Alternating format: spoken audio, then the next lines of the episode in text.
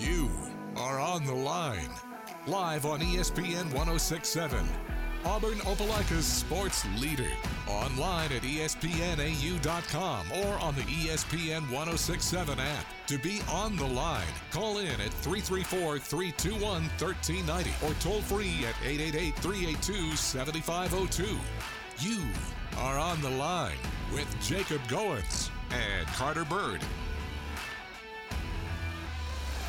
You're on the line here on ESPN 1067, Auburn Opelika Sports Leader. Happy Tuesday, everybody. Hope you're all doing well on this Tuesday, May 2nd, 2023. Hope you're all doing well on a gorgeous Tuesday afternoon. We don't have to talk about it. We're gonna talk about it. We're not to talk about it. Do we have paper "Let's towels in here Great one somewhere? today, talking about the show. There we go. All right, As here you we go. open the show, you just dump your I, entire water. I didn't just keyboard. dump it. I knocked it. Like I I rocked it. It went flying. And for no reason whatsoever. And it just went absolutely flying. But other than that, I handled that extremely well. So, hope you're all doing well on this Tuesday as we get off to a uh, not so hot start. But hope you're all doing well on this Tuesday afternoon, a sunny, beautiful day. We've been out at the uh, we've been out at the RTJ Opelika Chamber annual golf event. Uh, been a fantastic day. We still have a tent out there right now. We've been giving away T-shirts and koozies and cups and all kinds of good stuff, gift cards, and also been giving away uh, Auburn baseball tickets for the Missouri series next weekend, and still on uh, still on the ropes about if we have some tickets available for the LSU series this weekend. So stay tuned for that. We'll see if uh, we have some tickets for that when Auburn baseball plays number one LSU. But hope you're all doing well on this Tuesday edition of On the Line. I'm Jacob Goins. He's Carter Byrd. We're off to a hot start here on the Tuesday edition of On the Line, the show that tells you like it is and holds nothing back. We'll talk about some uh, breaking news that happened just a little bit ago. Auburn uh, committing and Auburn landing the commit of a transfer pass rusher. So we'll talk about that coming up in just a few minutes. Also, uh, some news in in just the world of sports in general.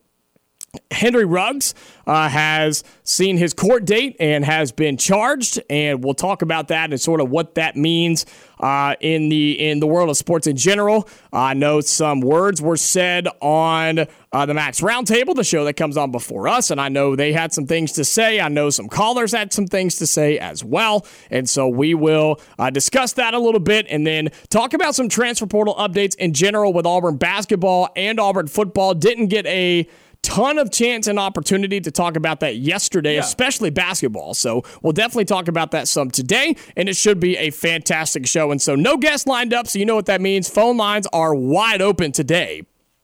334 321 1390. That number again, 334 321 1390 is the number to put you through to us. You can call in, be a part of the show, and be on the line or you can tweet at us at ESPN 1067 on Twitter. Just tag us at ESPN 1067. But Carter will start with the Auburn football news. The Tigers pick up a commitment out of the transfer portal. Yeah, how about it? Somebody that we talked about a little bit yesterday, Jalen McLeod, who was on his uh, visit this past weekend. I think this is a great addition to this Auburn Jack group, uh, especially when you talk about you just you just lost Dylan Brooks to an already thin group. You upgraded here. Let let, let let's call it what it is. Jalen McLeod is an upgrade over Dylan Brooks. And the only thing that I got to point to to to solidify that argument is his dominance in the upset over Texas A&M this past season. Well, it's a guy we talked about yesterday, right? Yeah. It's a guy that we had mentioned yesterday that was in the portal, a guy that had wrecked and really shocked the world when App State defeated Texas A&M, probably the upset of the year. And he was a guy that the entire country was talking about because he was the difference and not just on the stat sheet you could see it in the game itself that's what's important is like you could physically see it with your own two eyes Well, his his the final offensive play for A and M in the game Yeah. is just it's one of those highlights that just make you salivate about a guy. Yeah. It- I, mean, he comes off the edge, he whoops the the tackle, he gets the quarterback, strips the quarterback. Mm-hmm. The guard picks it up and decides to try to play hero ball and run for a first down, and McLeod runs him down, runs him down him. easily. Yeah, and strips him. I mean, it's just it's a high motor guy, a guy who's uh, got 12 and a half sacks in his or actually 9 sacks in his career, 6 last season in the Sun Belt in 11 games. This is a great addition to this Auburn roster.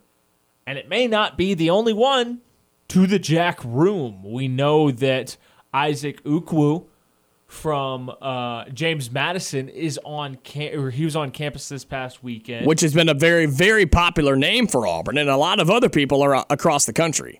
yes, Isaac Ukwu and uh, Jalen McLeod. That's Auburn hitting a home run in the spring transfer portal at the jack position. That's you lose Dylan Brooks, who I don't think this staff believed a lot in in terms of production. You lose him, yes, but you bring in two guys with high level FBS production because you've got McLeod with his six sacks last year and his how many tackles for a loss with it? His seven and a half tackles for a loss last year.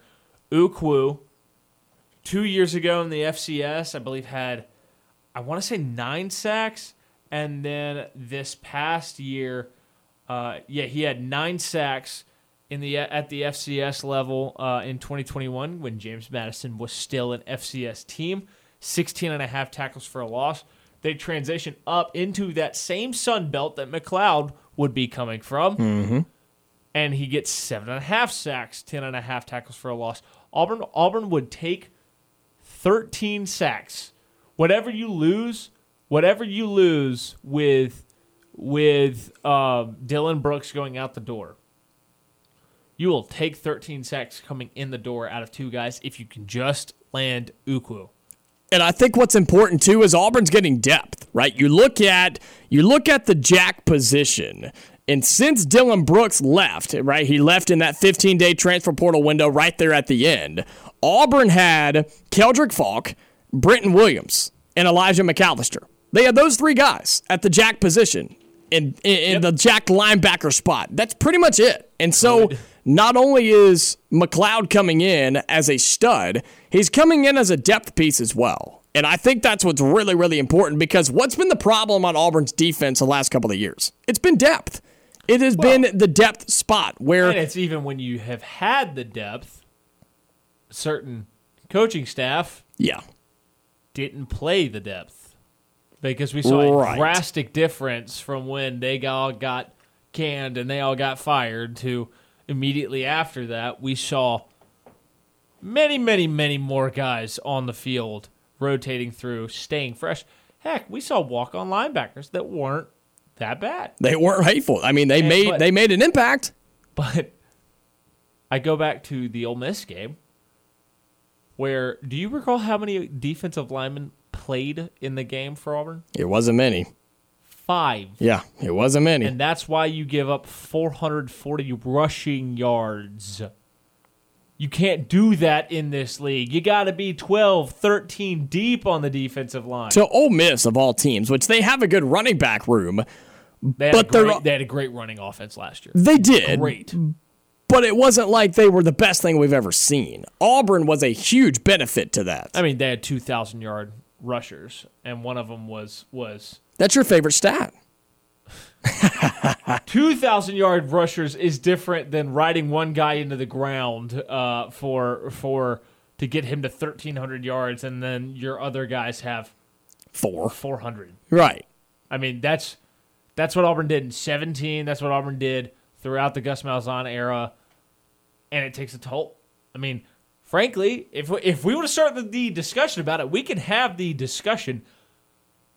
I think Gus Malzahn's decision to ride uh, Kerryon Johnson into the ground resulted in a much abbreviated NFL career for Kerryon Johnson. I think that's fair. I absolutely think that's fair because we know what the, the tread on the tire was gone. Yeah, I mean, we know what the end of his college career was like. I mean, he got hurt. He literally couldn't run anymore in the SEC championship game. He had a four-inch pad on his rib cage in the in the SEC title game, and he still wasn't healthy by uh, the the Peach Bowl against yeah. UCF. And I mean, by the time he got to the NFL, I just think he he's not the he was never the most durable back. We saw his his issues with ankles and hamstrings right. in, in college. And you had a year where Gus Malzahn said, "You know what? It's it's just like when you're all right, this would be a great analogy. I I love when I pull out these random analogies. You see, have you seen the movie Cars? Yeah, I have. You know when Lightning McQueen just doesn't change tires for an entire at the race, very beginning, yeah. and then the tires all blow out, and he's running on lap. literally running on rims. Yeah, I mean that's what that's what happened to Kerryon Johnson. He's he didn't have the most tread on the tire. He didn't have the most durable tread. Let's say that.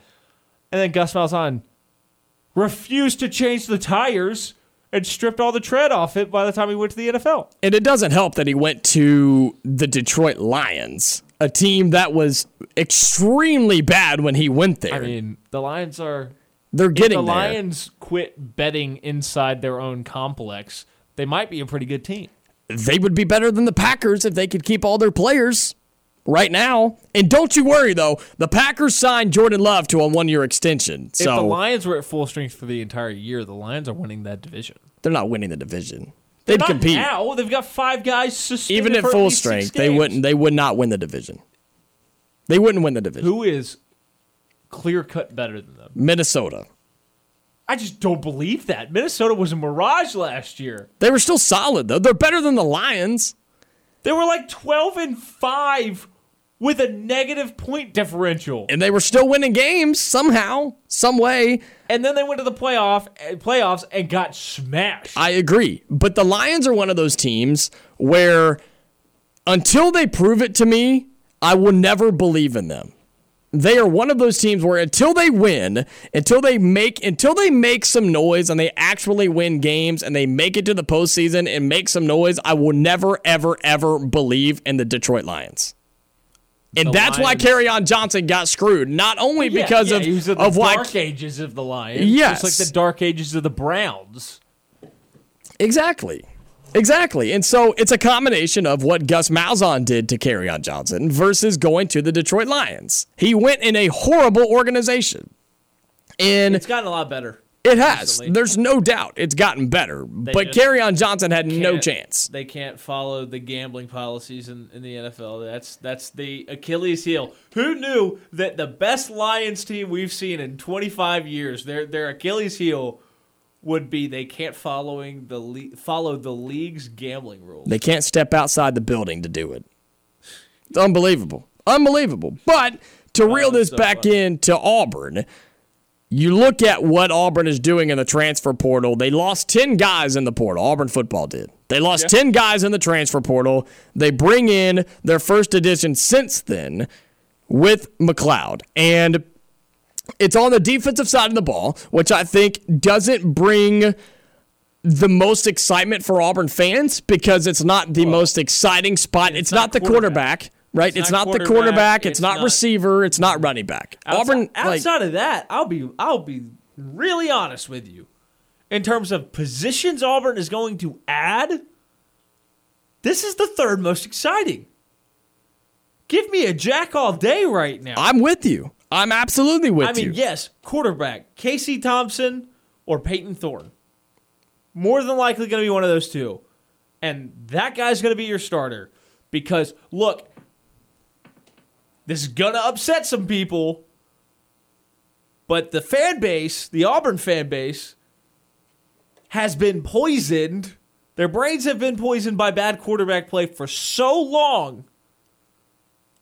They have talked themselves into Robby Ashford, who's not a good quarterback. They're He's settling. great athlete. They're settling for Robby Ashford. Yes. They are. They're settling for Robby Ashford.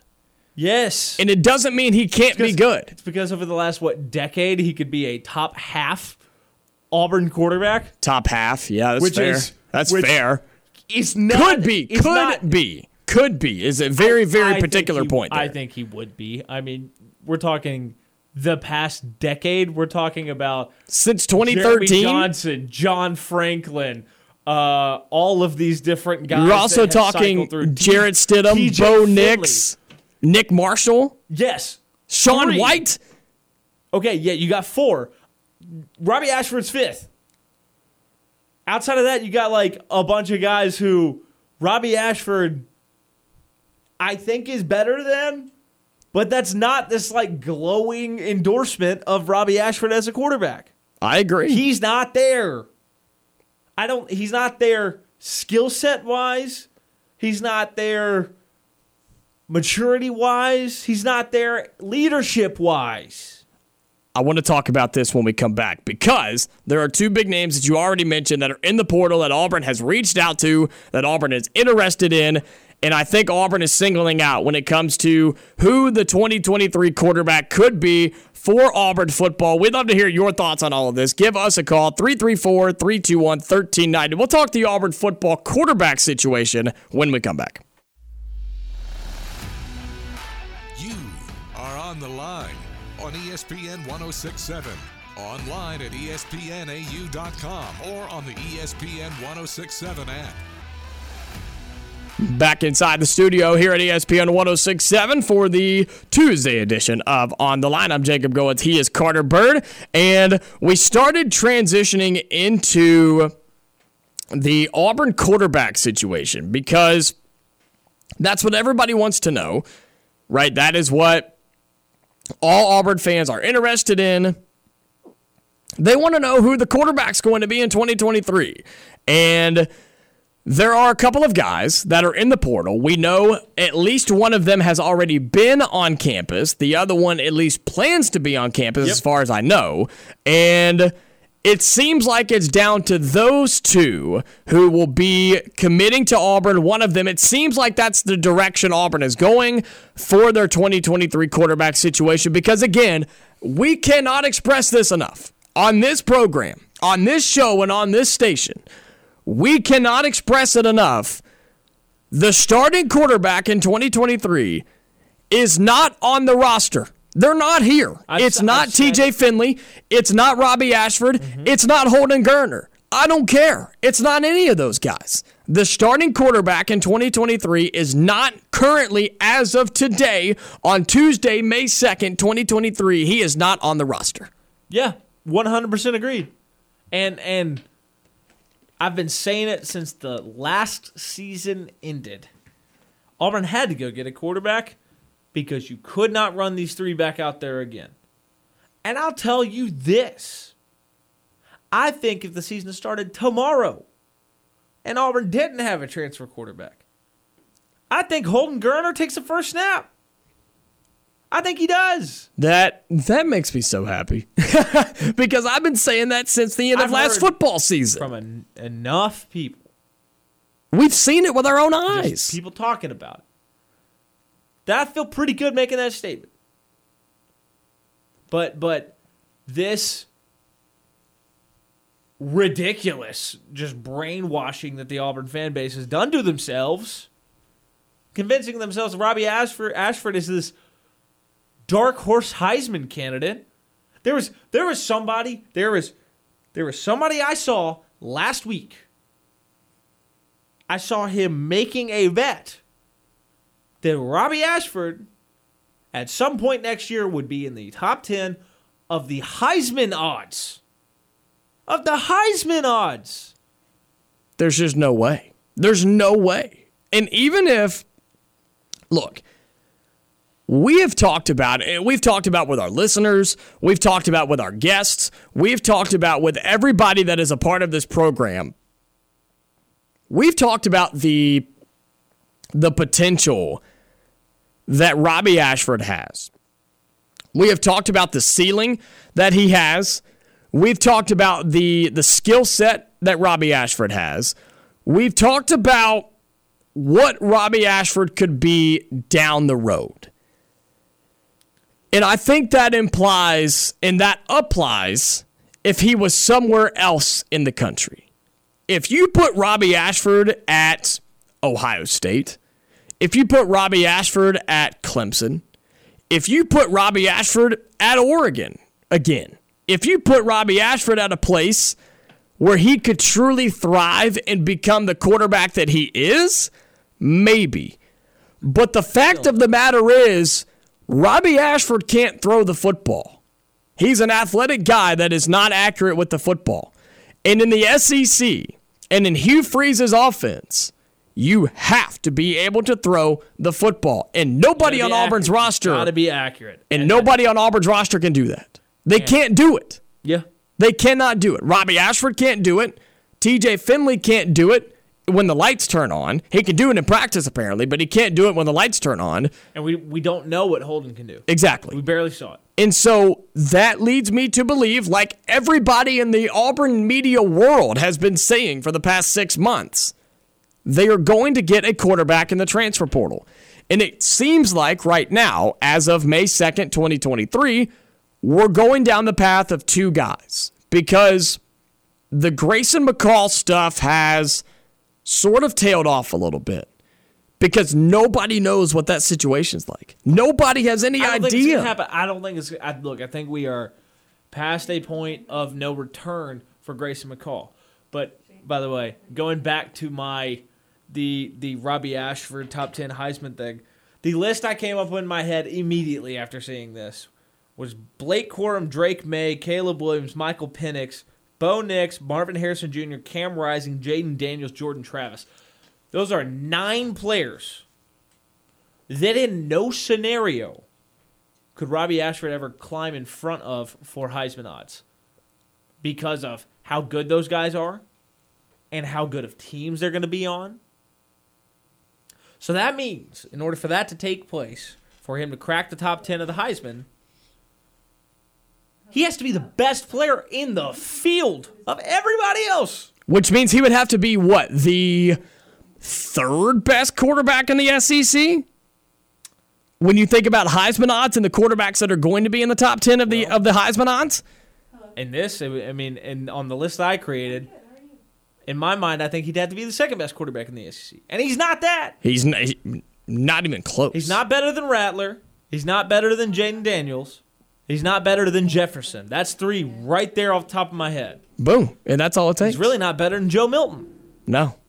He's not. And that and that is why that is why this staff is going after two quarterbacks in the transfer portal. We tried to to point it out. All portal period. I don't care how slow it is. Hugh Freeze is going to get a quarterback because you can't rely on these three right now. And he had a quote the other day when he was at the there was an event going on for Auburn Athletics and they asked him about it and he said he talked about this. He talked about the quarterbacks in the portal. And he said the ones that are in there right now just haven't fit our narrative. They have not fit our culture. They have not fit our program. And he said when the one that does, we will jump on it. And I truly believe that. And you know what? We've talked about, and, and everybody talks about how in the transfer portal, you have to be careful. You have to be careful not to jump on the first guy that jumps in the portal, and you have to be careful not to wait until the final day. Because if you do, if you do either one of those things, you could really screw yourself over. Yes. And it seems like as of right now, with the quarterback situation, Hugh Freeze and Auburn football have done a pretty good job. They're waiting to see what their options are. And you know what? I don't think they've missed out on anybody. I really don't. Maybe Spencer Sanders going to Ole Miss. Maybe. No, I I do not view it that way. I mean, and and what you have seen take place in Oxford tells me everything I need to know. Spencer Sanders is not taking the first snap for Ole Miss in 23. Which is wild. Jackson Dart is. Jackson Dart did enough in, in my mind to win that job. And and that's like the only one is Devin Leary. It's Devin Leary. And the rumors out there are Kentucky threw stupid NIL money at him. And I still think Auburn can do better than him. With the guys in there right now, I think a full strength Devin Leary. coming off the pec injury. He's 100%. He's about as good as there is in the country. We got two phone calls to get to. Shane and Ed, hold on. We'll get to you after the break here on the Tuesday edition of On the Line.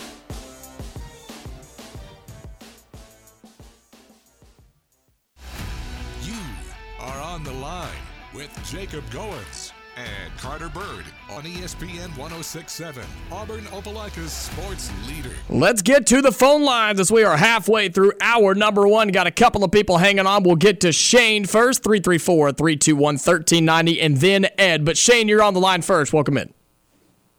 Hey guys, how are y'all today? Doing well, Shane. Good to hear Shane, from you, how are man. you? Hey, uh, I just had a couple of devil advocate advocate things to throw at you about about your quarterback Okay. uh, situation that you're saying. That um, you know, y'all are pretty y'all are bashing uh, you know uh, Asher pretty hard here, and um, just just just saying the last two quarterbacks that we've had, Malik Willis and Bo and Bo Nix, once they left here, um, they've had pretty you know pretty good careers. Uh, um, what's his name? Willis has about a 64 percent percentage. Bo Nix over 70. Uh, Bo Nix, I think, threw for 3,500 yards. Uh, you know, it's a wonder what an offensive line and actual receivers that will catch the ball will do for your stats. So that Fair. and your accuracy. You know, um, if if I don't know if y'all watched, you know, all 12 games last year, but the dude was just running around every time he, he was out there when he was the starter, and he had two he had two different head coaches last year. Uh, so, you know, from from what he had to deal with, I, I, I think he did a, a pretty good job. Um, not having an O line, not having someone that would catch the ball, and the instability that that there was at Auburn for Yep. the past three years. I mean, I'm sure that plays a lot into it. Not saying that Fair. he should be the starter. I'm just saying that you know it's not real fair to throw that those stats and things about his accuracy when I mean. Who who else? I mean, the, the last two quarterbacks had, had the same situation. They, they were crap here at Auburn. They move on and they, they got some help, and they're awesome. Well, I So I'm mean, just I- saying. it's it's fair to say that Bo was significantly better than Robby was La- last year. Robby Ashford, Bo, all three years was be- was significantly better than what Robby Ashford was at Auburn. Right, but he threw for 3,500 yards last year, 72 percent. Yes, he went to a he went to a place with a really good offensive line, great skill position talent, playing Pac-12 Right. defenses, Good and he had a phenomenal quarterback coach in Kenny Dillingham, who's now the head coach at Arizona State. Right, I- so that's kind of what we have now is some some phenomenal head, uh, some phenomenal quarterback coaches. Fair. So I'm just saying, you know, My- my counterpoint- my- here. my counterpoint would be we've gotten to go out and see these quarterbacks in the throwing periods in spring practice. I, we've been fortunate enough to talk to a lot of people who've gotten to see even more of it than we have. And the three guys on, on roster right now, for at least a decent portion of the spring, we're struggling to complete passes on target on air. In practice. Yeah, on air in practice. in, in practice against against non-contact, you know, competition. So this is really not a fair kind of argument to have. The, the guy can't go full speed, so you don't really know. You just know what someone else told you, basically. But we've been to enough to where, I You mean, be able look, to Shane, passes on air regardless. if you can't complete the passes in practice, he can't complete them in the games. Let's just be honest. When like when I say on air, no But no no DB, no defense, told you this. no defense. I saw it, Shane. I went to practice. I saw it. That's great. You went to every practice. You seen him throw every ball. No, I'm not saying that. I'm saying from the people I trust that I've talked to, and then from my, the portion of practice that I got to see. And what we've seen in game, But but we Right, when, from- when, when I, when I say last year, completing what you saw passes on games- air, I'm saying they're running routes. There's no defense. year. There's no offensive You need to line. There's no throw out defensive last line. There's no defense. You can't throw out. You can't. You can't. You can't have last year apply to this. Well, I'm not But applying last year- year. I'm applying the spring, Shane. Well, no, you weren't. Your last argument when I wasn't on the phone. You you said everything about last year. You were you were bringing up last year's stats. Fair. I uh, but but right now the instance that that I'm talking about is what I know This happened this spring. that we're having. Do what? Are we having a, new conversation? So the other other conversation and stats and and, and, and facts we're We throwing can- those away. We, we can marry both here. We can talk about the spring. We can talk about last year because they're both worthy of discussion. uh, d- discussing. He's not an accurate passer. He's not an accurate Okay, so passer, I, and I think the fact that this this staff, there, and then I'll the fact that this staff, Shane, is going after two quarterbacks tells me everything I need to know. Well, well, Alabama's going to get how many quarterbacks? Let me throw this one stat Because at you, they and then don't I'll think hang their up. quarterbacks okay? are good. Let me throw a stat at you. Jeremy Johnson. He was a phenomenal player in practices. What happened to that? Peace. Appreciate the call, Shay. Well, guess what? TJ Finley's a great passer in practice. He's a great player in practice from what we've heard. And when Yeah. TJ Finley steps on the field in the game when the lights turn on and the game matters, he's not an efficient quarterback. And so when it comes to when and Shane, we appreciate your call. We always love talking to you. And look, Shane, we always don't always agree with Shane, and we love him calling in, and that's what makes this show Shane, so great. Shane is a great caller. Yes, I he always is. enjoy Shane's and, and I hundred percent we agree. I understand what he's saying. I do because the potential of Robby Ashford is extremely high, but from what we have seen with not our eyes, whether it's last fall, given the crappy team, the crappy coach, all of that, compared to what we've seen in the spring. You can't just throw away last year. I get it's a there's a big asterisk next to it. I get that. I absolutely do. I get that. There is an asterisk next to what last year was given the lack of talent on the team and the coach that was there. I understand. But given what we have seen in spring, given what you and I have seen with our own two eyeballs versus the people that have seen it, fortunately more than us because of where our show lies between 2 to 4 p.m. Monday through Friday, the people that we know and the things we have seen, Robby Ashford is not an accurate quarterback right now. As it stands on May 2nd, 2023. He's not an accurate quarterback. Doesn't mean he can't get there. Doesn't mean he can't I think he needs time to develop. I 100% agree. And that's what we're saying. And like you said, I think you put it perfectly, partner. The fact that Auburn is going after two quarterbacks means there's not a starter on the roster. And Shane brought up Alabama, which is a great example. They went after two quarterbacks. They've got five on the roster, which means they don't have a starter anywhere. They went after Buchner from Notre Dame. He's not a good quarterback. No, he's not. And the fact that all. they went after him and that's the guy that they signed tells me they don't have any confidence in their quarterback room.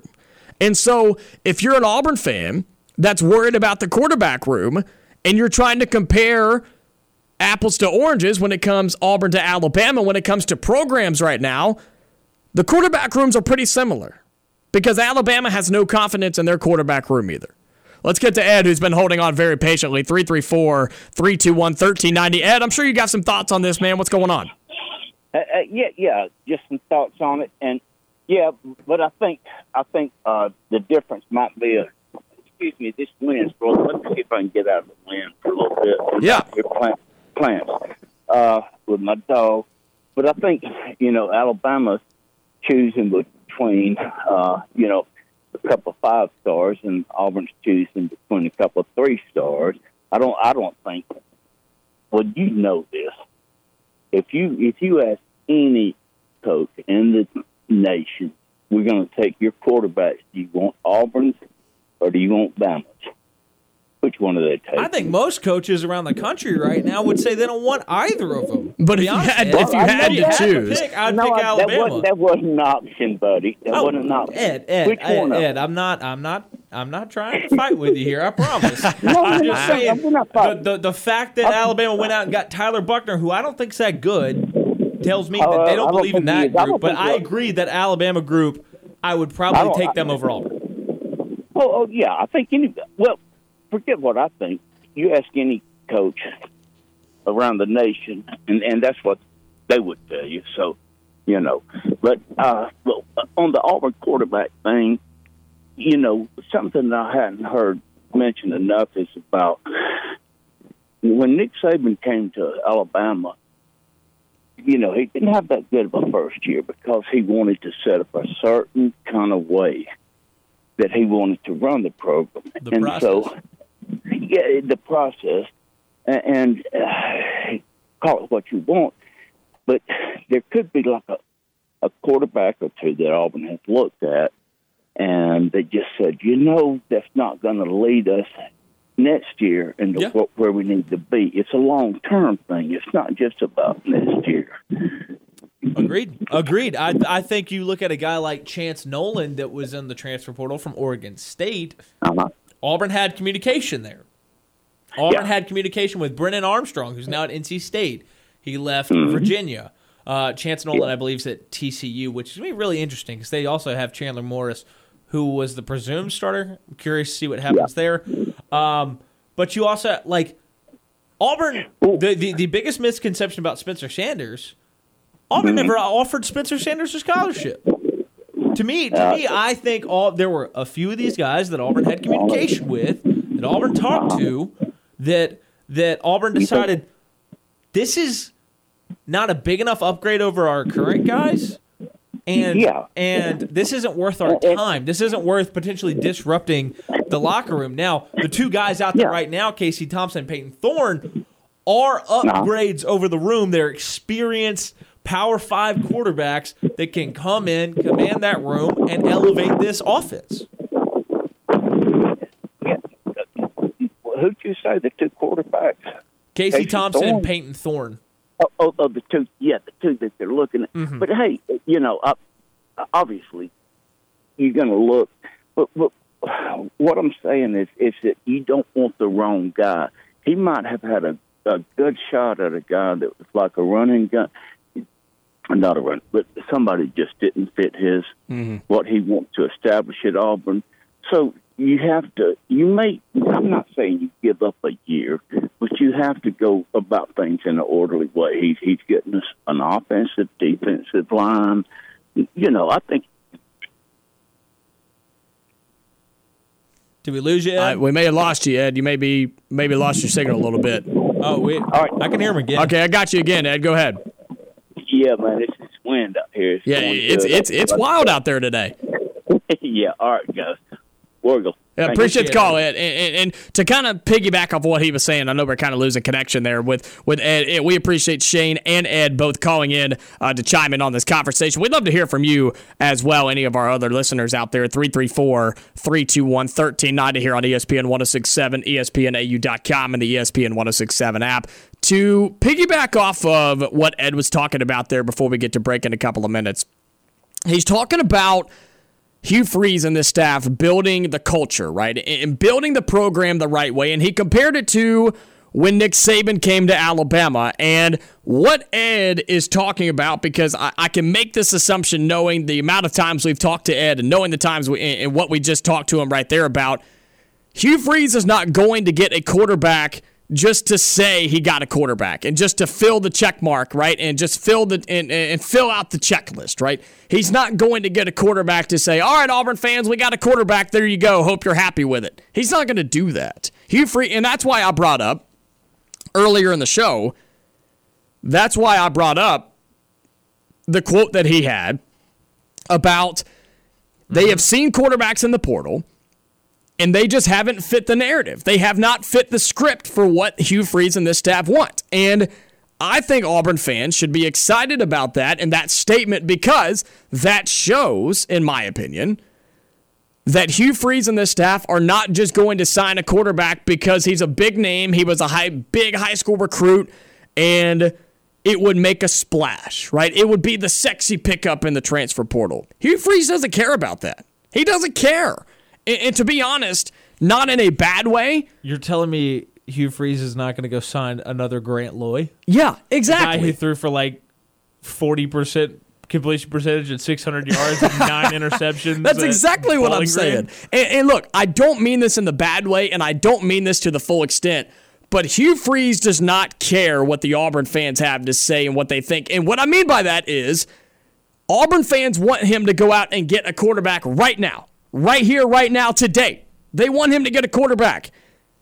But he's being patient. He has a process. He has a process of what he wants. And Shane brought up a good point about how we've seen Bo Nix go and be really great at Oregon. We saw Malik Willis go and be great at Liberty under Hugh Freeze. But guess what? Those two guys took a step down in competition. They took a step down in the teams they were playing, and they also took a step up in the coaching they received. So, can Robby Ashford get better under Hugh Freeze? Absolutely. But is Hugh Freeze also being patient in who he gets in the in the transfer portal at the quarterback position and being selective on purpose? You better believe it. We got some uh, breaking news to talk about after the break. Uh, there are now two scholarship quarterbacks on Auburn's roster, not three. We'll break the news when we come back here on the Tuesday edition of On the Line. We'd love to hear from you. 334 321 1390. We'll wrap up hour number one with some breaking news when we come back. You are on the line on ESPN 1067. Call in at 334 321 1390 or toll free at 888 382 7502. All right, we got some breaking news here on the Tuesday edition of On the Line here on ESPN ESPN The worst 1067. kept secret in Auburn, Alabama is finally out. the thing that we have been it, not even hinting at. We've literally been talking about this for over a month. we have been talking What about this talking for about? I've over been talking about it since January. True. True. You're I've you're been talking about absolutely it right. since January. Oh. He was never going to be on the roster in 23. You're absolutely right. And as of as of what, 7 minutes ago, Five minutes ago. According to his tweet. according to his tweet, TJ Finley, one of the quarterbacks that we were just talking about on this roster, he tweeted out on a graphic and a quote that says, quote, "Thank you Auburn. The memories created here will never be forgotten. Thank you for an amazing 2 years with me graduating this summer. I will be entering the transfer portal as a graduate transfer signed TJ Finley." And so breaking news here as we end our number 1. It's something that it wasn't even hinted at. We have everybody has been talking about it. It's been the expectation for quite a while now that TJ Finley would be a graduate transfer and not be Auburn's roster going through the summer and once the fall came around. And so that three man quarterback roster we just talked about and had a big discussion and, and slight argument about, it's now down to two. I mean, option three in the three man quarterback battle was never an option. It was an option for like a week of spring practice. And then we realized do we want to do this again? Do we want to run this back a third time? At, eh, I mean, he did it once at LSU, twice at Auburn. We sure about this? Because the returns have not been great. And shocker, the literal worst kept secret in Auburn, Alabama, TJ Finley will not be on the roster for the 2023 football season. And so, look, best of luck to him. Uh, he came in and. You can't be a pocket passer and complete 57% of your passes. No, you can't be you can't be a standing tree in the pocket and not be a, a- an accurate passer. That's what it comes down to. You cannot be a, a non-movable object in the pocket and not be able to pass the football at seventy percent. I mean, literally, that that's what it comes down to. If you are a non-threat to run the football, you better be throwing seventy percent. Yeah, he's got concrete for feet and a piano tied to his back. But as much as we talk about him in that way, we do wish him the best of luck. We really do. He- we wish him the best of luck. Well, at at a lower level, he absolutely can. I've heard a lot about potentially southeastern Louisiana. That's where his brother is at. He's he's a Louisiana kid. Yes. I mean, I think he would do very well at a place like that. Uh, there are scenarios where TJ Finley can succeed with the state of the Auburn offenses the past uh, two years and going into this next year with what Hugh Freeze and company are trying to do uh, with the state of the offensive line the past two years. And I think with all of the away from football stuff, social media posts, comments in the media, um, all sorts of just dumb stuff. This was best for all parties. I mean, I it, it was going to do no good for TJ Finley to come back to Auburn and be fourth string. Who is that going to do? Who is that going to be a positive for? Right. Nobody. and, and that's the thing is that was the that was the assumption right that was the not even the assumption that was the i mean that was just the the scenario that was the that was the situation here was tj finley had his chance he did he had his chances now granted he was given the chances under what was a not good coaching staff under what was not a good offensive game plan, what was under a not so good Auburn roster. But the problem is, he did not lift any of that and make it better. Right? A good, a great quarterback would have made that situation a little bit better. And TJ Finley just didn't do that. Granted, he came in and saved Auburn in one game. He saved Auburn in a game. I mean, and you have to give him all the credit in the world for what he did in that one game. But other than that, you should not have no, to do. You shouldn't have to do. Georgia State. They had a 240 pound running back who was slow as molasses, who just ran for 250 yards on Auburn in that game. But he came in and he won the game. But TJ Finley is officially transferring from Auburn. He will no longer be a quarterback in the situation. So the Tigers are down to two, which is why they're going after one or two quarterbacks in the transfer portal. We'll talk about that coming up as hour number two is right after this.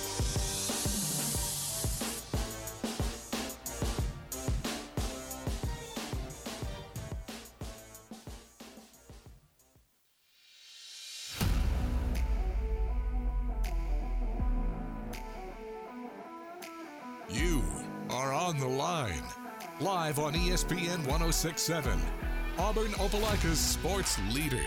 Online at ESPNAU.com or on the ESPN 1067 app. To be on the line, call in at 334 321 1390 or toll free at 888 382 7502. You are on the line with Jacob Goins and Carter Byrd. You're on the line here in the Auburn Network studio. Carter Byrd holding it down right now because I have no clue where my co host Jacob Goins is. Uh, but yeah, it's been an exciting show so far today on this wonderful Tuesday uh, as we've seen Auburn land the commitment of kind of Jack linebacker uh, Jalen McLeod. And then to end the first hour, we saw TJ Finley finally hit the transfer portal to leave Auburn. And uh, yeah, it's been a lot of discussion about the transfer portal, quarterback position, uh, and things of that nature. And we're going to throw it to the phone line here to start hour number two. We got Terry on the line. Terry, welcome in. How are you? I'm doing great, Carter. How you doing, man? I'm doing great, Terry. I'm doing great. Carter, all I can say about TJ Finley is hooray. I, I mean, don't think you're alone in that. right? I don't think you're alone in that, Terry. I mean, I just, I just don't understand. I look, he he may be a fine young man. I'm not, I'm not saying that. I don't know that. I don't know the young man, and and he may do great things in the world. I hope he does. I hope he transfers, has sense enough to transfer down a level because that's where he belongs. Yep. Uh, I agree. TJ Finley was dominant in high school because he was just bigger than everybody. Uh, he's he. th- th- There's, it just blows my mind that there were on-air personalities up there that continue to defend him and callers that continue to defend him, saying, "Oh, he looks great in practice. To give him a chance." No, no. He's had a chance. He's had chances at two SEC schools and couldn't get it done. And I'm tired of people say, "Looks, you know, he looked great in practice." Well, he looked like Tarzan, but played like Jane. Yeah, Terry, this is Jacob. I don't think we Okay. were those people. No, you weren't. No, you weren't. I You weren't at don't look. I I don't think we were those. And, and look, this was something that. Uh, really didn't tear it up in high school. Now, now that I look at it, he was a but like Terry said, he was he was high just a monster. I mean, he was massive. And credit to him for using his size in high school. But this is just not a surprise. It's not a shock. It's not a surprise. And. Uh, all the credit to him and good luck to TJ Finley. Um, Auburn fans should be uh, grateful for his time. They should not bash him in any way. It just comes down. It comes down to he is not an SEC West starting quarterback. He's not. He is not an SEC he's not a Power starting, Five quarterback. starting quarterback. He's not a Power Five starting quarterback. He's not a backup Power Five starting I quarterback. don't. I don't think he's a starter in the Sun Belt or the American either. I think he's the type of guy who the NFL scouts will fall in love with, quite honestly, because of his strength and size. I don't think so. His playing I don't ability. think so, Terry. I- he can't Really? throw. He Terry, can't throw. Terry, I, I, I don't think TJ Finley will. I mean, he can go against might, he might get a UDFA like invite to camp or something. XFL He will or something. Never, he will never get drafted. Well, I, I mean, you look at Anthony Richardson this year, played what 13 games, and, and look great in one game, and and also they're drafting on potential. That's my argument there. He's going to be a flop. I can see that coming right now. Anthony Richardson is. Anthony I Richardson think will be a Anthony, I think Anthony Richardson has a chance to be an absolute superstar, and I'm uh, his. You just grinded the gears of Carter his Byrd, who's a pocket Colts fan. his pocket presence and his his processing in the pocket is so much better than we realize. It honestly was right there with C.J. Stroud as probably the second best in this quarterback class in terms of just pure pocket presence and and processing. Uh, I mean, he didn't have the shiftiness and the make make people miss of Bryce Young and the just put the team on the back. I mean, I guess he does have that because we saw that in the Utah game. Uh, I think Anthony Richardson, if if correctly um, developed, given some time, I think he has a chance to be an absolute superstar in the NFL. He is Akili Smith all over again. I know you guys probably don't know that name, but that's who he is. Interesting. Okay. He, look, he it looks impressive. You know, just just in, in the tape measure. He Do can you do think all Will Levis is going to be better? No, but I'm concerned there. I'm concerned there that why did if the Titans had so much faith in Malik Willis, why they why they come up to get Will Levis? Because they don't have any faith in Malik Willis because they don't Exactly. like Malik Willis at all. And there's a guy I think could end up somewhere and have a have a great career if he lands in the right place and gets the right kind of coaching. Who's that? Malik Willis or Will Levis? Malik Willis. Malik Willis. Malik Willis uh, needs to get the heck out of Nashville because I agree. it has. I don't think I've seen something age as poorly. Uh, like they don't like him. He's not in Mm-hmm. the long term plans. Uh, he's stuck there with his four year contract. They got to figure out a way to get him out of there because as long as he's in Nashville, he will never develop and never have a chance to do anything in the NFL. I agree. Now I know people aren't used to hearing this out of me, and, and you guys aren't either. And nobody's. But give give look, have faith in Hugh Freeze. Yep. He knows what he wants, and he's going to get what he wants. Don't don't fall in love with a guy because you end up with a T.J. Finley if you do that. Mm-hmm. Which goes back to appreciate it, Terry. Good to hear from you, man. And mm-hmm. that goes back to the to me bringing up his his quote from a couple of days ago, where he talked about the quarterbacks that are in the portal. They just until 24, 48 hours ago, they just haven't Well, seen the guys you that they wanted. They haven't seen the guys that fit their he system. That quote the next day. Casey Thompson hits the portal. Mm-hmm. The Sunday morning, Payton Thorne hits the portal.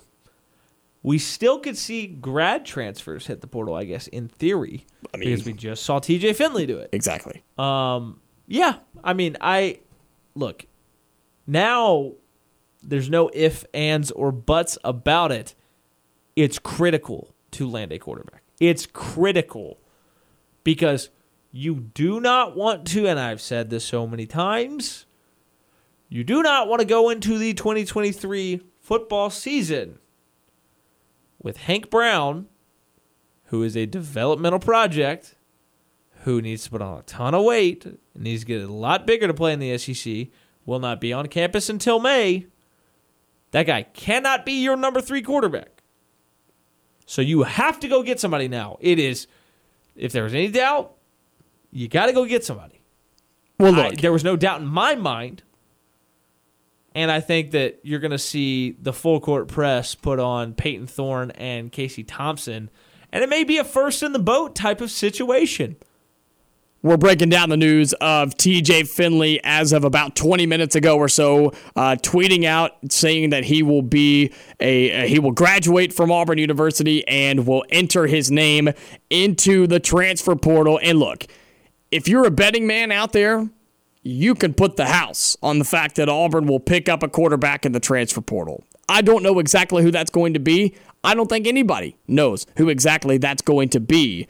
There are some popular names floating around. There are a couple of names from Nebraska and Michigan State that are pretty popular right now. But I promise you, I promise you on this program, on On the Line, here on Tuesday, May 2nd, Auburn will go and get a quarterback in the transfer portal. Everybody and their brother has been saying this for the past six months. Auburn will get a quarterback in the transfer portal. TJ Finley does not change that. If anything, it enhances that. It enhances Well, it's that. the it's the thing we all knew was going to happen. It's finally happened. So now it's You knew you were going to have to go get one because TJ Finley wasn't going to be on the roster. Well, now he's not on the roster. So now it's just, it's concrete. It's tangible. It's something you can feel. If it didn't come down to depth, if depth was not an issue, and this is a hot take, and people are not going to agree with this, a lot of people aren't going to agree with this, but if depth was not an issue, I would be okay if Robby Ashford decided, you know what, this is probably not the place for me and he decided to enter can't. the transfer portal You at some can't. point. I know, but I'm saying if that was an option, if depth wasn't an issue and it was an option, I'm okay if Robby Ashford said, I need to be somewhere else. I'm not sure I can go that far. I'm not sure I can go that far because I do think he gave you an admirable effort last year. In a pinch, you had to turn to somebody, and he was that guy for you. I think it was maybe not the most beneficial thing for him. I think my I've said this. I want to give Robby Ashford time to develop. I want to give him a year. Give him a year. See if he can lock in the the mechanics. See if he can lock in the offense. See if he can lock in the progressions. See if he can lock in the accuracy. If he does that, if Robby Ashford becomes an accurate quarterback, if he if he gets to sixty percent, we're talking about a top four quarterback in the SEC. Robby Ashford will never be he will never be the go-to starter for Auburn football. He'll never I be think it. that's. I mean, I think that's probably Given more, what Auburn more is- than likely a true statement. Given what point in time. Auburn is about to bring in, and given what is coming in through recruiting, and given what the transfer portal is, I'm not saying Robby Ashford can't get to a starting level. He will never, Robby Ashford will never be the go to starting quarterback for Auburn football in his career. He won't. this is my other thing that I've said. I want to caution the Auburn fan fan base with this. Do not put too many expectations, too much pressure on Walker White. I think that's fair. Walker White does not need to walk in as a true freshman and win the starting job. He doesn't need to be the next Bo Nix. Bo Nix was a five star. Bo Nix was one of the best quarterbacks at Elite 11. Five star is a different conversation. And I still think there are aspects, there are situations where that guy doesn't need to be the starter right off the bat. We saw that with Bo Nix. I think the best thing for Bo Nix would have been to have a veteran guy to sit behind for a year.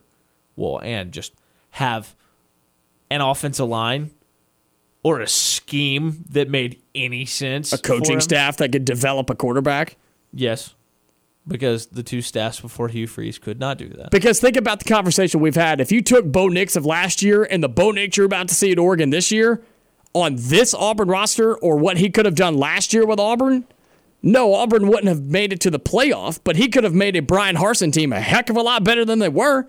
And he could be an unbelievable quarterback. He would be sitting in New York under Hugh Freeze at the Heisman Trophy ceremony. Oh, I I 100% agree that if if Hugh Freeze had taken over the day that Bryan Harsin took over the Auburn job, if he had been the guy for the last two years and Bo Nix was still at Auburn, oh, we'd be talking about a top 15, top 10 caliber Auburn team mm-hmm. with a top five quarterback in the country. with room to grow. Yeah. With room to grow. Yeah. And that's what's so crazy about that whole situation. But I to don't, really I don't think he'd be that far behind. Because right now, the first breath when you talk about quarterbacks in college football, Caleb Williams, Drake Maye, one, two, they are lumped together. I think if Hugh Freeze had taken over after Gus Malzahn, had time to build up the talent and knew how to address it, and Bo Nix was still on the Auburn roster going into 23, I think he'd be right there behind those two. I'm with you. But unfortunately, Bo Nix is not a part of this Auburn quarterback situation. There was there was a little bit of smoke. There was some noise, right? That was that was brought up, that was rumbling around a little bit about the possibility of Bo Nix coming back to Auburn. That is not happening. It would have been so dope. It would have been awesome. And look, at this point, since it's not happening, I pose the question.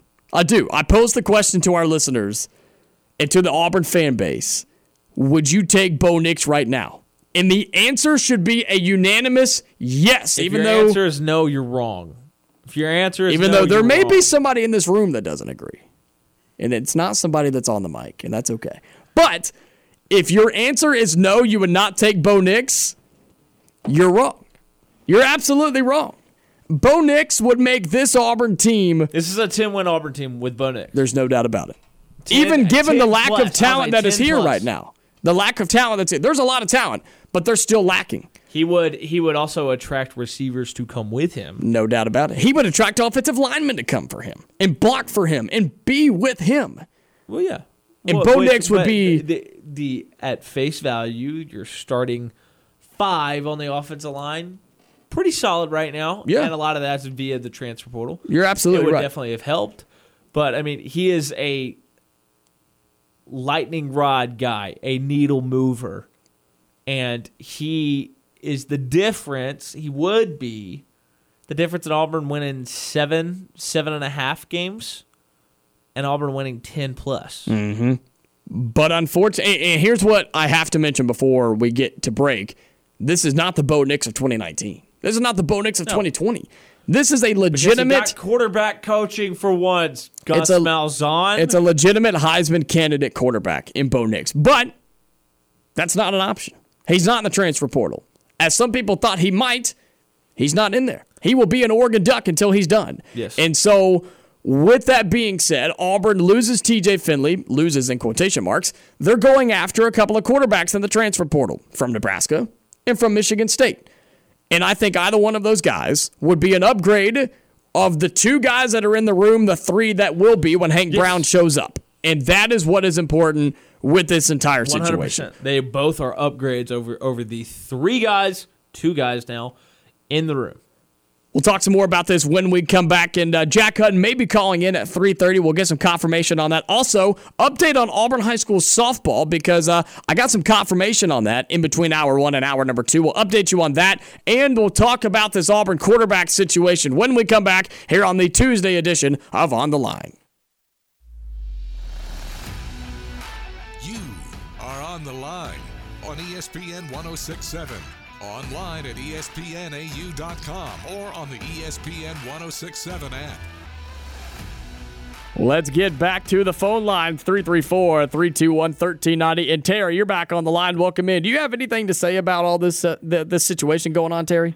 Well, thanks for the opportunity, guys. I just want to ask you guys a quick question. Yeah. And Jacob and Carter's opinions, with one on a one to ten, with ten being the greatest, we need the coaching staff's confidence is that one of those two guys is going to commit in the next seventy-two hours. Say that again. Now that TJ Finley's gone gone out the door. Say say that again. J- Jacob didn't have my mic on, so I got d- distracted on you. Okay. What is the level of confidence, one to ten, with ten being the greatest, that one of these quarterbacks that y'all mentioned is going to commit now that this has happened in the next seventy-two hours? Hmm. I'll say a five and a half, six, because I mean uh, Terry. Now now that they're in the portal, I mean, really, the like next deadline would be what May eighteenth. I think is first day of summer summer classes for Auburn. Like, you don't have to rush it, and so like that's why I'm iffy on if we're gonna get news in the next seventy two hours because they're in the portal. They can kind of take a breath. They can take a beat and and figure out what they want to do. I do think that there is a chance that Auburn lands uh, one of the two in the next 72 hours. I'd lean slightly above 50%. Um, but I mean, I could very easily see it going to at least the weekend. And- And realistically, it gives them the chance to listen to other schools outside of Auburn, right? Because now that the portal is closed, I think Payton Thorne's getting a little more interest than maybe he thought he was going to get. Initially. everybody that's in there is in there and nobody else can enter. And so if you're a quarterback in there, you're like, okay, now I am one of the however many options to pick from all of these schools. And so you want to kind of wait it out to see who's going to call and maybe somebody better than Auburn calls or, or a better situation for that given quarterback. And so in in Jacob's opinion, in my opinion, I would give it, yeah, about a five out of 10 in the next 72 hours. But put it on 150% that Auburn gets a quarterback. I, again, I can't say who it is because I don't know 100%, but Auburn's going to get somebody, uh, but in the next 72 hours, I'll put it on a five, but doesn't mean it can't happen. And I'm going to amend my previous statement about a guy like Grayson McCall because we just set the precedent with TJ Finley doing the grad transfer because grad transfers are not beholden to the the 15 day window that everybody else uh, had to hop in the portal by. We just saw TJ Finley hop in the portal. Grayson McCall, I guess, is still technically on the table. And could there be others? Could there be others? Do you guys know the dates by chance of like graduation or finals or anything when these guys are going to be done? Well, finals Oh, for Michigan Auburn right State now. and Nebraska? I do not know the answer yeah, to that. uh, for reference, finals for Auburn University are this week, and graduation is this weekend. Um, so they're all uh, most major universities are going to be in the next two weeks or less. Um, would be my my massive assumption. Uh, I don't know the exact dates, but I would think within the next two weeks or Final less. exams at Michigan State are this week. Uh, And then let's look at. I'm sure Nebraska. again. I'm sure Nebraska's either this week or Nebraska next week. Nebraska is probably similar. Well, I can tell it's into the school here where I live because it's quiet. That's right, and it's about to get real quiet in Auburn about uh, this time next week, Terry. It is. So I think last day of classes is May 13th at Nebraska. Final exams are the 15th through the 19th. That's gonna be tight if you're Casey Thompson, because you that means you are if you're trying to get in on campus at Auburn by that May 18th first day of summer classes. You could be taking an exam on the 17th in Lincoln and then moving in and starting class on the 18th in Auburn? Theoretically. Okay, Carter. And that's just final question. Okay, what is the date for Coastal Carolina if, if the Grayson McCall stuff is not dead? Well, I think that one is going to be a scenario where if somehow none of these pan out, and maybe we're sitting here in June sometime is when we would hear something about that one. Okay, you don't know the dates of graduation. I, think he graduates I in think May. he still may. I don't. I don't know if he's going to be a true May graduate. He may have to do a little mini mester in the summer or something like that. Okay, guys, I appreciate it. Yeah, Y'all take appreciate the care. call, Terry. Good to hear from you again. That's Terry joining us here on On the Line. We're talking about the uh, Auburn football quarterback transfer news with TJ Finley entering the portal as a graduate transfer. And if you have more schools that you want me to look up finals for, feel free to call in. Give us a call, 334 321 1390. We will gladly look up those graduation dates for you. Terry, we appreciate the call, man. Always good to hear from you. But yeah, it's been one of those days where uh, we're kind of breaking news with the TJ Finley thing, and it's been a major quarterback conversation because that's what, uh, again, that's what people want to know about. That's what they want to hear about is what who is going to be throwing the football for Auburn in 2023. And we can 100% tell you it will not be TJ Finley as he has entered his name into, or will be entering his name into the transfer portal as a graduate transfer. And so, as of right now, it comes down to Robby Ashford and Holden Geriner. And Hank Brown will be here. But Lord help, you just cannot have You much have confidence in that room. That's that has been my message all the, for the past three four months has been. You know TJ Finley's not going to be here. Well, now it's official. You cannot go into the fall. We saw. I mean, think back to last year. A and M had multiple quarterback injuries. Kentucky, Arkansas, Auburn, Alabama. Uh, I don't think Mississippi State did. Uh, Florida, like all of these schools had injuries in the SEC at quarterback. You cannot go into the season where potentially you're two plays away from Hank Brown being on the field. and that's the point I was just about to make is for all of our listeners, and we have a lot of them, and there's a lot of Auburn fans and a lot of our listeners that are in this same boat on Robby Ashford could be the guy or Robby Ashford is the guy. We uh, Shane called in in the first hour and had some really good points about this, and I'm sure there are a lot of you right now that are listening to this show and that are reading articles online that believe Robby Ashford could be the guy. Even if you think that, and that is your opinion, you have every right to that. Even if you think Robby Ashford is the guy for 2023 and beyond, Auburn has to get some depth. We talk about depth at the linebacker position. We talk about depth on both offensive and defensive lines. We talk about depth at the running back position and the wide receiver position and the jack position, who Auburn just picked up a guy today from App State, a wrecker at the jack edge position like from. App State. I We'll like talk him a about him a little bit more coming up in a few minutes. Auburn has to get depth at the quarterback position because you're exactly right, Carter. You're two plays away from Hank Brown coming in and being your quarterback, and nothing against that young man, but Let's he doesn't have the experience. He won't be here until this month. Yeah, and let's and let's talk about the fact that if Robby Ashford is your starter right now, and you don't go get somebody in the transfer portal because of your lack of depth, you limit what he can do. Mm-hmm. He will not be able to use his legs as much because you got to keep him healthy. He can't take shots. He can't have that shoulder that has gotten injured twice in six, seven months And seems like it's still not eight 100%. months, however long it is. It's gotten hurt twice. You cannot let that shoulder get hurt. So you would be neg- if you don't go get a quarterback, you are to an extent having to negate Robby Ashford's biggest strength, which is his legs, because you won't be able to run him as much. I agree, man. I agree. Whether you think it's Robby Ashford or somebody else, uh, Holden Geriner, Hank Brown, or a transfer quarterback, Auburn has to get depth at the quarterback position. We'll talk some more about this, plus the jack position that Auburn upgraded in the transfer portal when we come back.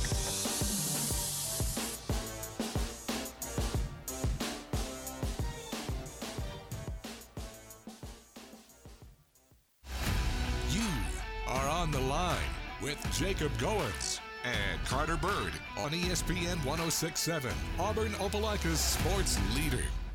Let's get back to the phone lines here on the Tuesday edition of On the Line, talking the biggest news in Auburn athletics, especially Auburn football, with a transfer portal addition and a transfer portal subtraction. As our good buddy Jack Hutton joins us on the phone lines, and again, 334 321 1390. And before we get to him, we're going to have him on the line right now. But an update about uh, Auburn softball because we were a little bit out of the loop on this. Auburn softball was supposed to play last night, or they were supposed to play tonight, excuse me, against Smith Station in round one of the area tournament over on 96.3 W Lee on the Auburn High School Sports Network. And uh, Jack, it seems like they played last night, and uh, not a whole lot of people knew about it.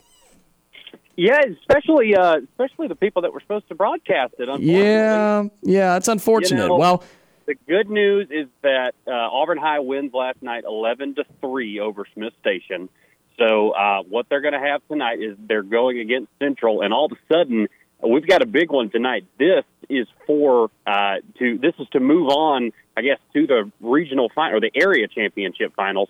Um, and if they can do that, they will secure a spot in next week's regional finals in Montgomery. because it, it, correct me if I'm wrong, it's the top two in the area tournament move on to the regionals because softball is different than baseball. It's not about regular season standings. It's about how you do in all these postseason tournaments. Correct? Yes, it's. I I like to call it May Madness instead of March Madness, but it is. You know, it's a two-game season now. You win two games, get to the area championship game, and and you're into the regional playoffs. So uh, Auburn's got one of those. If they can get another one tonight over Central, uh, they're gonna they're gonna find their way in. Going to be difficult. This is a top ten team in the state that they're taking on tonight, but uh, certainly up for the challenge. And it's just a one game set. It's not a best of three or anything. It's win and move on or lose and you're out, right? Well, tonight is going to be win and you, win and you move on. Um, if they do lose tonight, it's a double elimination format, and so um, it would be tomorrow night. I believe is is um, if if Auburn were to drop tonight, it would be tomorrow night. They would have that play-in game to get back to the area championship game, um, and from there, if you if you get in if you get into the championship game at all, you're obviously on to the next round. So Auburn's got two cracks at it uh, starting tonight. If they can go ahead and buy their ticket tonight, um, I, I think that the uh, coach Matt Hendricks and his staff would definitely like to do that instead of sweat it out tomorrow. well, all Auburn High softball games on the Auburn High School Sports Network over on our sister station 96.3 W Lee, the voice of Auburn High softball and Auburn High basketball. Jack Hutton joining us here on the phone lines, a common guest in the studio and on the phones as well. And Jack, we've had some uh, some really interesting Auburn football news. We had an addition to the transfer portal or through the transfer portal, and a subtraction through the transfer portal. The uh, jack position has been upgraded, and the quarterback situation has been uh, uh, decimated just a little I mean, bit. Subtraction in the way that like In one, numbers. one gets their appendix taken out. It's completely like serves no Yeah. function. Like it's not going to do anything for you. So like, why not? Yeah, uh, it it does a little. it- It's not really addition by subtraction, sure, but I mean, it, it, it I guess it opens you a spot up. But I mean, yeah, I just don't think that you were going to see. I don't think T.J. Finley was expected to be on this roster for very much longer by, by really by anybody. Um, so this was kind of the inevitable coming. Uh, you know, I, I haven't gotten a chance a whole lot to look at Jalen McLeod yet out of App State, but obviously the uh, commitment that Auburn just picked up in the portal and a big, big time commitment at that. Not necessarily because of the the player that he is, but the position that he plays. That's a huge area of need for Auburn next season. Got to have somebody rush the passer. You've got a couple of guys in that in that kind of that jack room um, that bring you that bring you some good. I think they bring you good experience in Elijah McAllister, but also some good potential in Keldric Faulk. Uh, this is a guy that kind of bridges the gap. He's he is a what I think a lot of people around football are going to know him as a pass rushing specialist. Not going to be an every down guy, but uh, for sure coming in on pass rushing downs, you're going to see him line up probably uh, with no hand in the dirt, but still on the defensive line trying to get to the quarterback. Yeah, I mean, um, the memorable moment for me is the play to cap off the upset over Texas A&M, where he wins off the edge, he strips the quarterback, the offensive guard picks it up, tries to run with it, he runs that guy down, strips that guy for the game-winning two forced fumbles uh, that ended up in App State getting the ball and being able to beat Texas A&M.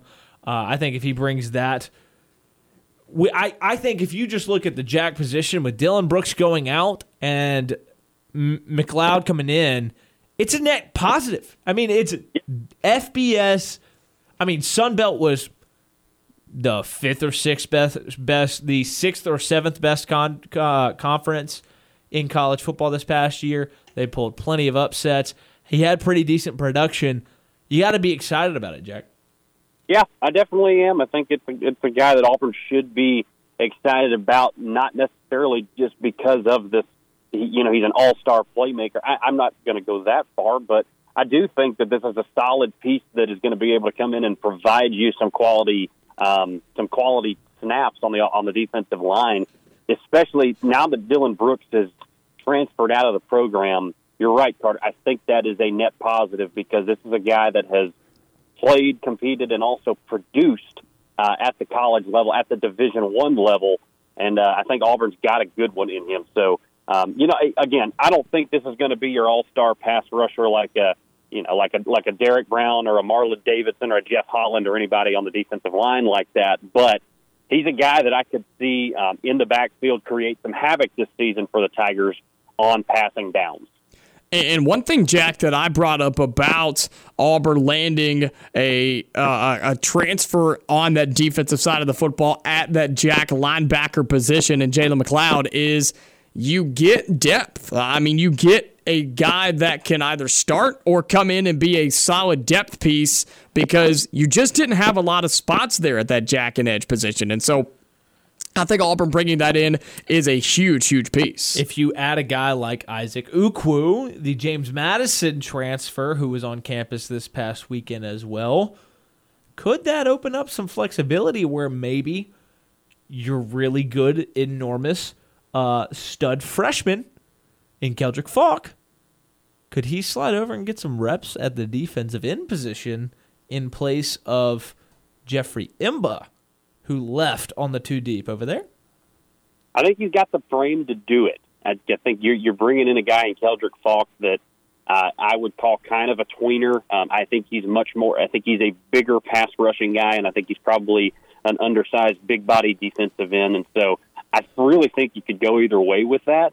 Um, I think he's got the the playmaking ability and the potential to do either really well. And so, you know, if you get this, if you get both of these guys to come in and give you good minutes at the edge spot, minutes, I'm talking basketball, um, snaps at the edge spot, I guess. Yeah, I think that's a really good play. You know, try to move Keldric Faulk over there into that kind of Marlon Davidson role, if you will. Um, you know, that big, strong side defensive end that that's able to stuff the run and, and get things back towards the middle. I definitely think that that could be a huge piece for uh, Keldric Faulk in his development. And Jack, we're talking Auburn football transfer portal news, and not that it is a bigger news or breaking news, but it is a it, it, it's louder to the Auburn fan base. It is, right? It's louder to the Auburn fan base. The fact that TJ Finley announced that he will be entering his name into the transfer portal as a graduate transfer. Uh, the Auburn quarterback room has dwindled from three to two. It will then get back to three when Hank Brown gets on campus. But uh, your thoughts on TJ Finley entering the transfer portal and where the Auburn quarterback room sits right now? Well, I guess uh, you know I never want to get on here and, and bash a guy for you know I mean character issues or anything like that, but I just don't think TJ Finley really had a place on this year's um, Auburn Auburn Agreed. football roster. Um, I, I just don't think that he was going to be productive anyway. You know, Auburn was obviously already looking to bring in quarterbacks in a system where he was probably going to be at least your two, maybe your third string um, on this quarterback depth chart. So you know, I think it's good for him to be able to go somewhere else and, and get another year of development somewhere. Um, you know, I would imagine probably, if not a group of five school, maybe at the FCS level, because, you know, not to say, not to, to speak poorly of the kid at all, but just, I just don't know if he's the Division One, uh, well, maybe not Division One, if he's a Power Five quarterback. I, I, I don't really, I haven't really seen that. Well, he's not. We've he's seen not. flashes. You're right, and and we've seen flashes of it at LSU. You know, he goes for uh, a million yards. I think it was against South Carolina or something. Had a couple of, of moments at Auburn, but really just never really was able to take the bull by the horns and, and run this offense the way that it needed to be for success. So obviously, I think he'll do. I think he could do well in an FCS school or something like that. But for Auburn, I think it was time to move on. You know, yep. shake hands, say bye, and be done with that. Because I mean, I if we're if we're being honest, in three years, he has two good games and one drive. And in his two years at Auburn, he has one good drive, and that is it. In in terms of memorable things he did, he doesn't right. have he doesn't have any games. When you look at the game logs, they're not good. His right. two best games are as a true freshman at LSU. Well, and, to be honest, I almost wonder if there's a if there is a culture um, if there's a culture shift with TJ Finley, you know, going out from Auburn because I mean, we did see a lot of the social media stuff that he would that he would get involved with. It, it seemed very much like Finley views himself as quarterback number one for this Auburn team. I mean, he views himself as a guy that is very talented, very good at what he does. And I think he's good at what he does relative to a lot of the population, but I, I just don't think he has it to be an Auburn football quarterback this year. Um, and I don't think he has really in his time here. And so I, I do wonder if that if that you know kind of bridges some culture between uh, the Auburn locker room and the quarterback position now. Jack, what I mean, what what gives you the idea that TJ Finley views himself as a QB one star quarterback option? Is it the is it the Instagram story comparing himself to Jesus Christ? that and, and, maybe a couple more social media posts about him uh, about him going out and you know feeling like the he's earned the line? job, and you know the, the interviews that he's done in the past. So um, I don't know. You know, again, don't really want to. Don't really want to get on here and bash a kid for no, anything. I, but I'm with you. I, am with you. But the problem, the, the problem for me, Jack, is for a guy that it seemed like, and I think you're right. For a guy that seemed like he viewed himself as QB one, as a starting quarterback in this conference, he never went and took it. And good lord, he had every chance to do it. I mean, yeah, he had every opportunity to do it, and he never did it. Yes, and I was gonna. That's exactly what I was gonna say, Jacob. It was, it was, it was given to him a lot, um, and he just he was not able to take the bull by the horns, really. So, look, I think this is going to end up being, of course, a net positive for Auburn. I really think the guy um, you know, if if Auburn does go get a Casey Thompson, that's big. I really like Payton Thorne out of Michigan State. I think that they're that they're going to go after that kid, and um, you know, it's going to be interesting to see which one they end up with because I do think it'll be one of these guys. Jack, we have not had this conversation yet. It's something that will be uh, discussed by me and Carter probably later in the week. But with the two popular quarterback names right now when it comes to Nebraska and Michigan State. If you had your choice right now, and again, Carter and I will give our thoughts on this uh, later on in the week, but if you had your choice right now, because it seems those are the two popular choices for Auburn's next quarterback addition through the transfer portal, which way would you go? Well, let me tell you, I, I think with Casey Thompson, what you're getting is uh, it's almost a Russell Wilson style of play. It's he almost looks like it when he's running in the backfield. But um, you know, it's a it's a pass first, but run if you have to, essentially. But that kind of molded into a a running quarterback while he was at um, his, his final season at Texas, and then when he was at Nebraska last season, and you know the very limited amount of playing time he got um, before he before he got hurt. So I, I don't know if that is actually going to really fit what Hugh Freeze is trying to do. I, I think he wants a guy um, that is going to be more pass heavy, but can utilize his legs when he has to. Um, and I think that that's Payton Thorne. You know, if you go back to 2021, Payton Thorne put up just tremendous numbers at Michigan State. Oh yeah, um, almost led them to a college football playoff that season. He's a two-year starter now uh, in D- Division One college football and Power Five college football. Really, he's been at the highest levels. He's done it against uh, the best, and so I think that's a proven guy, and it, and it really fits what uh, Hugh Freeze and his staff, I think, try to do. Um, you know, I, I'm going back to some coaches or some quarterbacks that he's brought in before. Carter, you and I have mentioned Bo Wallace in the past. He's, he's kind of had that mold. Um, you know, and in the Auburn flavor, Walker White's the guy that's going to have a lot of that same. You know, he's a, he's a taller, more leaner guy that is going to be pass first, but has the ability to use his legs. So I think this is a Hugh Freeze pickup, and, and I'd be surprised if that isn't uh, their their QB number one option.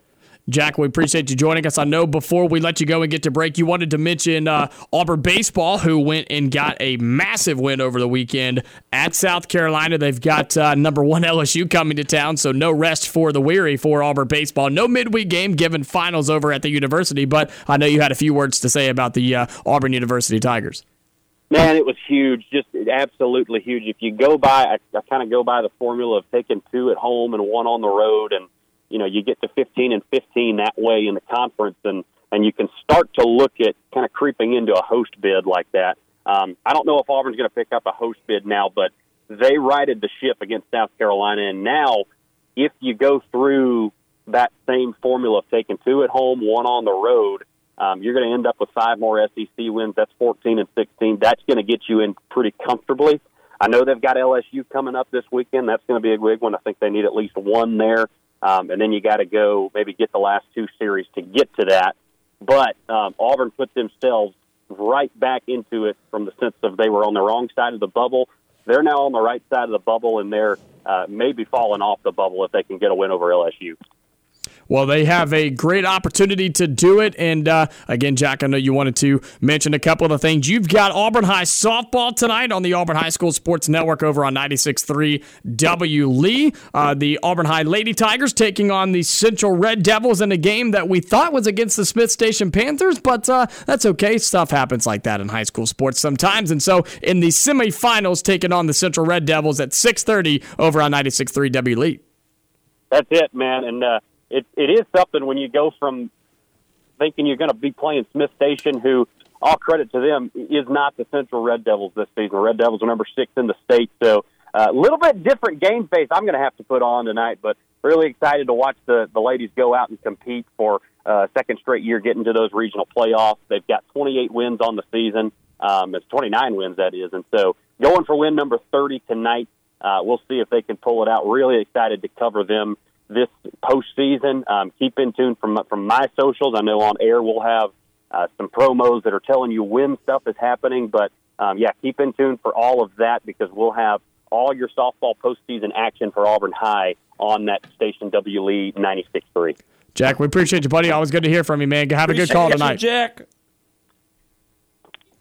Oh, he gone. All right. I thought he was going to say something else, but he is gone. But make sure you tune in tonight, 6.30, over on 96.3 W. Lee, one of our sister stations here on ESPN 1067 at Auburn Network. 6.30, Auburn High Softball taking on the Central Red Devils in the area semifinals. And again, in softball, the top two teams in the area tournament advance to the regional tournament, and that's how postseason is determined. So make sure you tune in for that. We'll get to our final break here on the Tuesday edition of On the Line.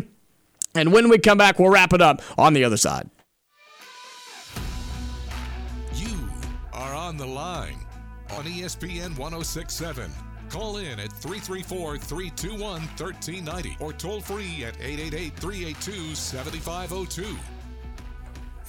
Wrapping up the Tuesday edition of On the Line. Uh, we appreciate Jack Hutton jo- calling in and joining us on the phone lines, talking uh, Auburn Athletics, Auburn University, and Auburn High softball, who will be on 96.3 W Lee tonight, taking on the Central Red Devils in the area semifinals. Again, was, if you've missed our conversation about that, it was supposed to be the area quarterfinals against the Smith Station Panthers, but uh, they decided to play that game last night and really not tell anybody. So they'll play in the semifinals tonight against the Central Red Devils. I believe Auburn High won 11 to 4 last night in the quarterfinals. And so tune in on 96.3 W Lee, our sister station here at Auburn Network, uh, for Jack Hutton on the call for Auburn High softball. And uh, tune in for that. But Carter, as we wrap up this Tuesday edition of On the Line, it's been a good one. If anybody has missed any of our conversations, you can find it at espnau.com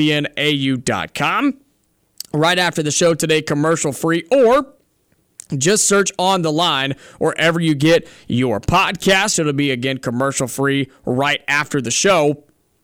Been a lot of conversation about the Auburn football news. We've had two big ones today with uh, Auburn picking up a transfer linebacker, edge, jack position, whatever you want to call him. Uh, Auburn picking up the big App State pass rusher, Jalen McLeod. Yep. And then Auburn also uh, getting the news from TJ Finley, one of the quarterbacks on the roster, who will be entering his name into the transfer portal as a graduate transfer coming up this summer. So those are the two big things we've been discussing today. Just your overall thoughts on those, as we will, I'm sure, talk about these moving on the rest of the week and uh, the rest of the summer as well. Ah, I mean, I think the dominoes are starting to fall. Dominoes are starting to fall. Yeah, to uh, to steal the, the the quote from Deion Sanders uh, that I did not like.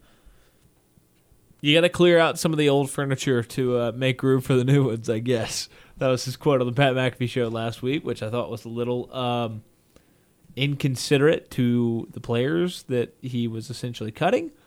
Uh, but yeah, I mean, Auburn had to make some room. Auburn had to make room to to upgrade the roster, and right now, not many that I'm just like, oh, that is a detrimental loss.